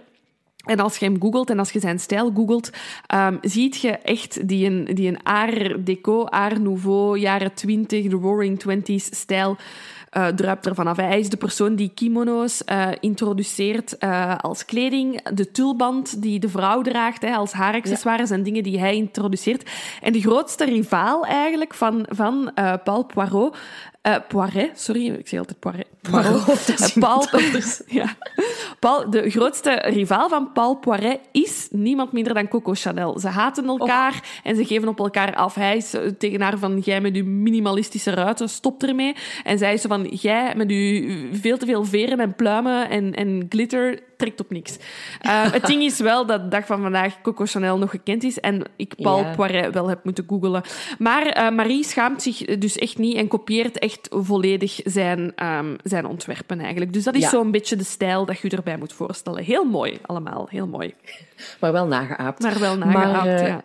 Ja, en, en door, door het cliënteel dat bij haar langskomt, hè, wordt ze ook vaak geïnviteerd op de thee bij invloedrijke families. Maar Marie heeft ondertussen ook wel wat problemen, want ze geeft veel meer geld uit dan dat er eigenlijk binnenkomt. Hè. Dus haar inkomsten van haar winkel volstaan niet langer om haar uitgaansleven te bekostigen. Want dat is iets wat Marie wel heel graag deed, hè, naar feestjes gaan. Want ze had zoiets van, ja, ik beleef nu mijn tweede jeugd. Hè. Ze had affaires. In het boek staat dat ze afsprak met gigolo's hè, in de jaren 20 en 30. En ja, op dat moment is Marie al iets ouder. Hè. Ja. Ehm, Ons mama zou zeggen, ze heeft een gat in haar hand. Voilà, het is ook zo. Ja. En ze begint dan ook een, een affaire met een zekere Maximilien Rodi. En dat is een jonge man die zich nogal graag laat onderhouden door de rijkere dames van middelbare leeftijd. Ehm, en Marie, het gaat zelfs zover dat ze echt verliefd op hem wordt. Hè? Ja. Dat ze zelfs een woonlening voor hem afsluit. Hè? Ja, wat, ja, wat ook ja. al Zij- ze, kan zichzelf eigenlijk amper onderhouden. En ze kiest er dan voor ja, om nog een tweede persoon te onderhouden. Ja, omdat ze hem bij haar wil houden. Hè? Met haar geld en met haar extravagante leven Mhm. probeert ze indruk te maken hè, op de mannen. Ja, en dan is er een, een zeer eh, gekende gebeurtenis. We zijn 1929 en dat is eh, een zeer slecht jaar eh, wereldwijd, want er is een enorme beurscrash. Hè. We zitten tussen de twee wereldoorlogen en de wereld had zoiets van, deze kan er nog wel eens bij. Ehm, dus ja, overal ter wereld, oud geld, nieuw geld gaat er, gaat er onderdoor. En zo ook helaas Marie Becker eigenlijk. Hè. Ehm, het ging al niet goed, Ehm, maar haar bedrijf gaat eh, vijf, een, een kleine vijf jaar later, in 1934, failliet. Dus ze zit eigenlijk financieel aan de grond, wat dan niet supergoed is. Nee, nee, nee, inderdaad. Maar aan de andere kant heeft ze wel eh, een iets oudere Don Juan. Ja, ja Ont- ze heeft of een, Don een, nieuwe, Juan een nieuwe ontmoet. minnaar ontmoet. Een, eh, een zekere eh, Lambert Bayet, denk ik dat je het uitspreekt. Mhm. Ja. Ik weet het niet. Ehm, en daarmee bedriegt ze dan eigenlijk opnieuw Charles. Hè? Dus ze zijn nog steeds getrouwd. Het is ook, Mhm. denk ik, niet eenvoudig om te zeggen... eh, man, je verveelt mij, ik wil weg bij u. Man, je verveelt mij. Nee, dat is waar. Hè. Trouwen was toen voor het leven. En ja, ik, ik, ik, ik, ik durf wel te zeggen dat Marie een beetje een opportunistisch karakter heeft. Hè. Dat Ja. ziet je aan alles wat dat ze doet. En ja, haar echtgenoot heeft daar ook wel... Ja, doen klimmen op die sociale ladder. Hè. Ze is begonnen als boerendochter, eh, zonder één dag school te volgen. Eh, en ondertussen gaat ze op de, kran, op de theekrans bij alle rijke mensen van Luik. Eh, daar zit haar man zeker voor iets tussen. Hè. Of toch de familie van haar man, die haar toch enig kapitaal heeft bezorgd ja, om haar pleziertjes te doen. Hè. Ik vind het, Ja. ehm, want, want dat vind ik, ik bin- bijzonder eigenlijk, is, ze is dan zo gesteld getrouwd. Hè, want, want Charles heeft eigenlijk best wel wat geld, allee, of toch een bloeiend bedrijf in zijn familie, eh, dat hij haar de vrijheid geeft om, om zelf ook ehm, ja, te ondernemen hè, en, en, en te werken. Vind ik, dat, is, dat, is, dat is wel bijzonder. Ehm, maar ik denk dat Marie zo temperamentvol is. Die doet dat- gewoon wat ze wil. Ja, ik denk dat dat was geen goede huisvrouw geweest. Nee, en ja, helaas komt er dan na 26 jaar huwelijk... ehm, ja, gebeurt er weer iets erg. Hè? Eh, Charles overlijdt. Ja. En officieel zeggen ze dat hij aan de gevolgen van kanker lijdt, eh, is gestorven. Maar ja, wij weten natuurlijk al waar dit allemaal naartoe gaat. Ja. Ehm, hij zou het eerste slachtoffer geweest zijn van eh, Marie. Ja. Ehm, en ze is op dat moment 53 jaar. En ik had, ik had, ik had zoiets van, ja, heeft ze dan een soort van midlife crisis gehad of zo? Dat ze geen saaie huisvrouw meer wou zijn. En dat ze, ja, verlost wou zijn van die, van die dulheid die ze met Charles had. Ik weet het niet, want ze leidt op dat moment... Ik bedoel, eh, je kunt, je kunt naïef zijn en je kunt onwetend zijn, maar je gaat mij niet zeggen dat Charles van niks wist. Hè. Ik bedoel, Nee. eh, er is geweten dat ze eh, op de tafel staat te dansen in elke nachtclub in het Luikse. Ja. Ehm, eh, eh, het feit dat wij hier in artikels lezen dat ze minnaars eh, heeft, zal wel geen groot geheim geweest zijn. Ehm, dus volgens mij hebben ze op dat moment wel echt een verstandhuwelijk. Dus ik vind het ook een hele rare dood. Ik denk dat ze, ehm, hoe, dat, hoe dat ik, dat, zo interpreteer ik het, maar dat is natuurlijk gewoon mijn idee, is dat ze zo verliefd moet zijn geweest op een van haar minnaars, dat daar echt te veel werd in haar huwelijk. Zelfs als dat een verstand huwelijk is geworden, dat ze echt zoiets heeft van, het is echt genoeg geweest. Ja, maar wat... Allee, ze heeft dan hè, ehm, Lam- Lambert nog, hè, eh, haar minnaar.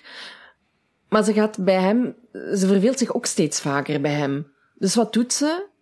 Ze verbreekt niet gewoon de relatie. Want hè, ze is dan niet meer... Allee, ze is dan weduwe op dat moment. In plaats van gewoon niet die relatie te verbreken, ehm, heeft hij hem ook vermoord. Ja, inderdaad. Maar daar is nog een bijkomend motief. Blijkbaar had Lambert Marie opgenomen in zijn testament en had Lambert blijkbaar wel wat geld. En zal Ja. zij gedacht hebben, ja, ik heb dat nu nodig, want anders kan Ja. ik niet meer gaan feesten. Ja, en Marie heeft daar echt een verdienmodel in gezien. Hè, want ze denkt, wow, dat is makkelijk om in, in iemand zijn testament te komen en die dan smoothly te laten sterven. Ehm, en ze besluit om dat verdienmodel gewoon te exploiteren. En dat is wat dat ze vanaf dan doet. Hè. Ze geeft zelf aan, ja, kijk, mijn, mijn, ehm, of ze geeft zelf aan, het is een feit dat haar, ehm, dat haar naaiatelier hè, of haar modewinkel ehm, ja, failliet is gegaan. Ze moet eigenlijk een nieuw inkomen zoeken. En een van haar vriendinnen zegt, oh ja, weet je, allez, je bent zo gesocialized al eigenlijk tijdens, tijdens het maken van die kleren en je kent toch heel veel volk. Waarom word je geen gezelschapsdame van oudere mensen? En ja, Ja. Marie denkt 1 plus 1 is 2, dat is een supergoed idee. Ik ga bevriend worden met oude mensen en ik laat mij opnemen in hun testament. En ik heb al twee succesvolle moorden gepleegd. Ehm, dat is een keigoed idee. En ik doe niet anders. Ja. En dat is eigenlijk wat dat ze gaat doen. En dat is heel moeilijk, want hè, er zijn zeker elf moorden die op haar naam staan. Ehm, maar we weten niet met hoeveel, men, allee, hoeveel, mensen, eh, van hoeveel mensen dat ze gezelschapsdame is geweest. Wat dat we wel weten is dat ehm, enkele maanden nadat ze bij iemand of met iemand nieuw bevriend werd hè, en die gezelschap ging houden, dat die persoon dan eh, ineens enorm achteruit ging, heel ziek werd en dan stierf. Eh, dat is zeker dan negen keer gebeurd. Ehm, Maar we weten natuurlijk niet hoeveel meer eh, dat, dat, dat, dat is eh, gebeurd. eh, hoeveel andere oude mensen in het luikste zijn gestorven. Ehm, Door haar, Door ja. haar, dat weten we niet. We weten wel hoe dat ze deed, hè. Ja, inderdaad. Eh, ze heeft eh, blijkbaar ja, gif toegevoegd, hè, vandaar de zwarte eh, weduwe. En dat zou gaan om digitaline of eh, vingerhoedskruid. En in die tijd werd dat eigenlijk als een soort van medicijn gebruikt eh, voor, voor het hart. Maar als je daar te veel van nam, hè, dus een overdosis, zou onvermijdelijk tot de dood leiden. Ja. Ehm, en wat Marie ook deed, is ehm, ze, ze ja, vergiftigde dan haar. Hè, dat waren cliënten, dat waren vrienden, dat waren inderdaad eh, mensen waarbij ze, waarvoor ze gezelschapsdame was. Dan roofde ze ook het huis nadien leeg. Hè? Ja. Dus ze werd niet alleen opgenomen in het testament, ze roofde ook het huis leeg. Ehm, en Marie gaat eigenlijk echt maar door en door en door. En niemand ja, verdag, verdenkt haar of Nee, zo. en het, is ook, Ehm, het, is, allee, het blijkt dan inderdaad ook heel makkelijk te zijn, want je zou dan denken, eh, sorry, maar hoeveel van dat vingerkruid kunt je kopen? Maar het, het wordt eigenlijk voorgeschreven inderdaad als, als, een, als een medicijn. En dat doet me altijd, dan moet ik altijd denken, hoe ver we zijn gekomen met de geneeskunde. Ik bedoel, het is ook Ja. in die periode dat er cocaïne in Coca-Cola zat. Ah, what a time to be alive eigenlijk. Ja. Ja, en wat, wat ik ook op, opmerkelijk vind aan Marie is ehm, hoe sluw ze ook was. Want hè, ze, ze vermoordde ook haar klanten. Hè, Ja. Wat ze deed, hè, ze gingen dan naar, naar de winkel. En ze waren door de, de kleren aan het kijken of zo. En terwijl bood Marie hen een kopje thee aan. En uiteraard had ze van achter in de coulissen, om het zo maar te noemen, gif in een kopje gedaan. Ja. Ehm, en ja, die, die, die slachtoffers begonnen zich dan natuurlijk op een gegeven moment wat draaierig te voelen. En Marie bood dan aan van, kijk, ik zal wel met u mee naar huis komen om, u te, om voor u te zorgen. En sommige slachtoffers, die zijn echt na een paar uur al gestorven. Anderen zijn echt pas dagen later eh, gestorven. En als het dan zo wat te lang duurde voor Marie, dan gaf ze zich op als verpleegster, zodat ze er zeker bij was als Ja. ze dan toch zouden sterven. Ja. En zodat ze het huis kon leegroven. Ja. En ja, er is eigenlijk niemand dat daar verdenkt, hè, ondanks het feit dat de, de een na de andere eh, vriendin hè, of kennis van Marie sterft. Het is eigenlijk pas ehm, wanneer eh, Marie met een van haar goede vrienden ehm, aan het zagen en het klagen is over het leven, zo gaat dat. En haar, haar, haar vriendin zegt... eh, een beetje sarcastisch van, ik heb het echt gehad met mijn echtgenoot. Ik wou echt dat hij zou sterven. Dat Marie zegt, serieus? Want ik weet wat je moet doen. En Ja. die vriendin luistert vol ongeloof naar Marie, die zegt, kijk, als je, als je echt wilt dat je echtgenoot sterft, ik kan u wel iets geven dat je in zijn drankje doet. Het laat geen sporen na en je zijt er vanaf. En ze heeft ook echt gezegd van, kijk, ik, zo heb ik kom afgemaakt met, uh, met deze persoon. Ze geeft echt, ze bekent echt Ja, dat ze ja. iemand op die manier vermoord heeft. Dus op die manier weet die vriendin ook van, oké, shit just got real. Ja, die ja, meent ja. dit. ja, Marie schat haar vrienden dus ook duidelijk verkeerd in. Want in plaats van dat die vrouw zegt... Ja, dat heb ik nodig, geef het mij, ik ga mijn man vermoorden. Stapt die vrouw naar de politie en ze zegt... Kijk, ehm, ik, verdacht het al, ik vond het al een tijdje verdacht, maar ja, bon, wie ben Ja. ik? Brave vrouw in 1935.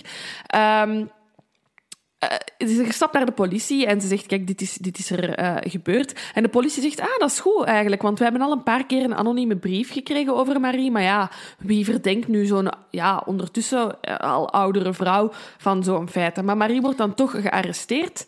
En er wordt een onderzoek gestart. En zoals dat dan gaat in die tijd, beslissen ze om random wat lichamen te beginnen opgraven, om na te kijken of dat daar nog sporen van dat gif in kunnen gevonden worden. En wat blijkt, inderdaad, er worden sporen van gif gevonden in verschillende lichamen eh, van de slachtoffers van Marie eigenlijk.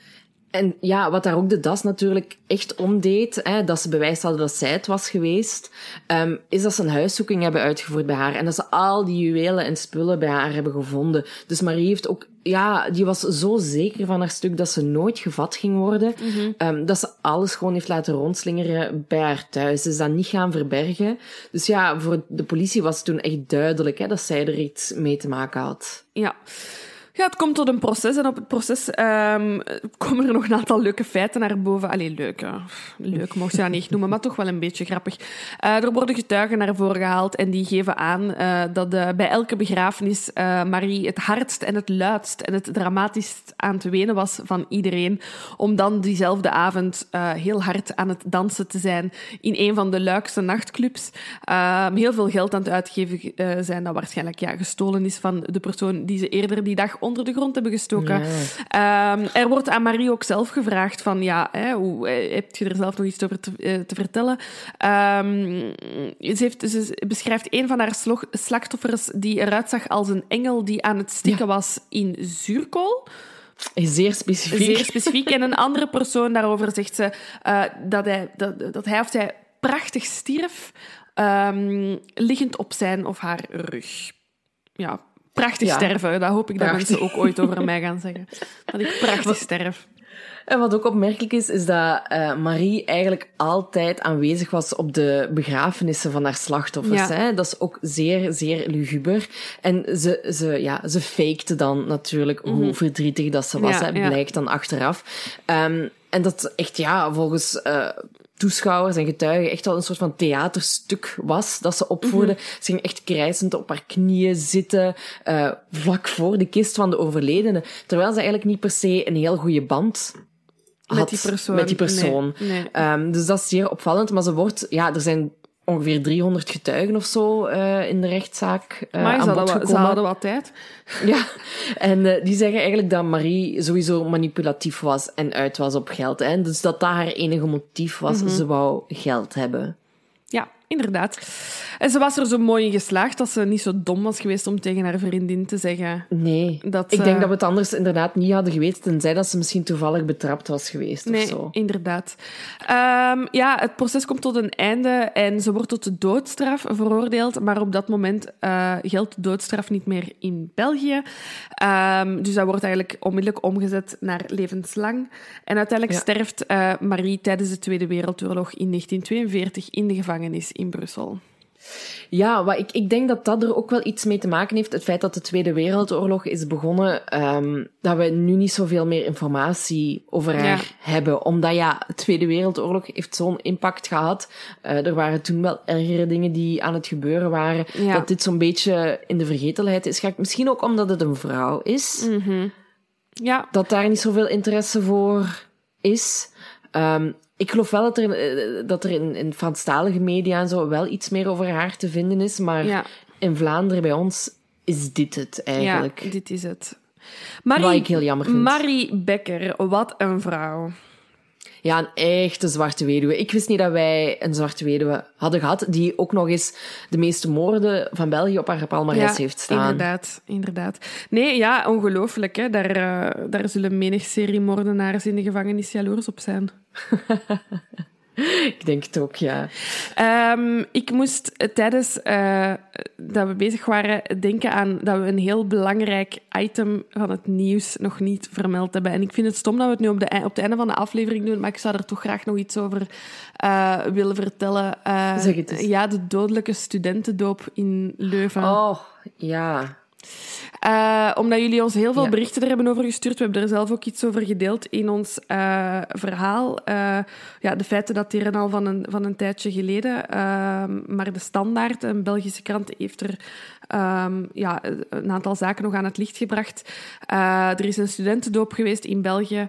Um, ja, met een dodelijke afloop eigenlijk. En die feiten van, um, ja, van wat dat er tijdens dat doopritueel gebeurt, is, uh, zijn nu naar boven aan het komen en die zijn verschrikkelijk gruwelijk. Um, jullie hebben allemaal gevraagd of dat we hier een aflevering over willen doen, maar uh, ook hier geldt hetzelfde. Um, er is nog een gerechtelijk onderzoek lopende. Mm -hmm. maar boy, als dat proces geweest is, staat Zeker. dit op nummer één voor mij om te brengen. um, ik ben er zo... Ik, ik, ja, en ik ga misschien ook weer tegen de schenen van veel mensen schoppen. Ik heb een enorm probleem met dooprituelen in studentenkringen. Um, dit is niet de eerste keer dat er zoiets gebeurt. Ik begrijp niet waarom dat je mensen moet vernederen om, tot, om iemand tot uw vrienden te kunnen rekenen. Kan ik echt heel moeilijk begrijpen. Um, dus ja, we gaan hier zeker een aflevering over brengen.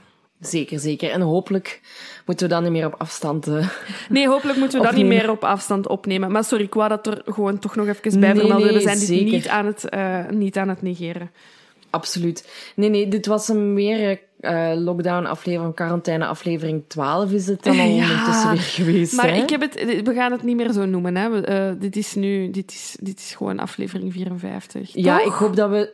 Hm? We gaan toch niet terug in quarantaine echt gaan? Hè? Nee, nee, nee. Ik, ik hoop gewoon dat, dat, ja, dat we nog één op, aflevering zo gaan moeten opnemen en dat dan de avondklok gewoon meer voorbij is.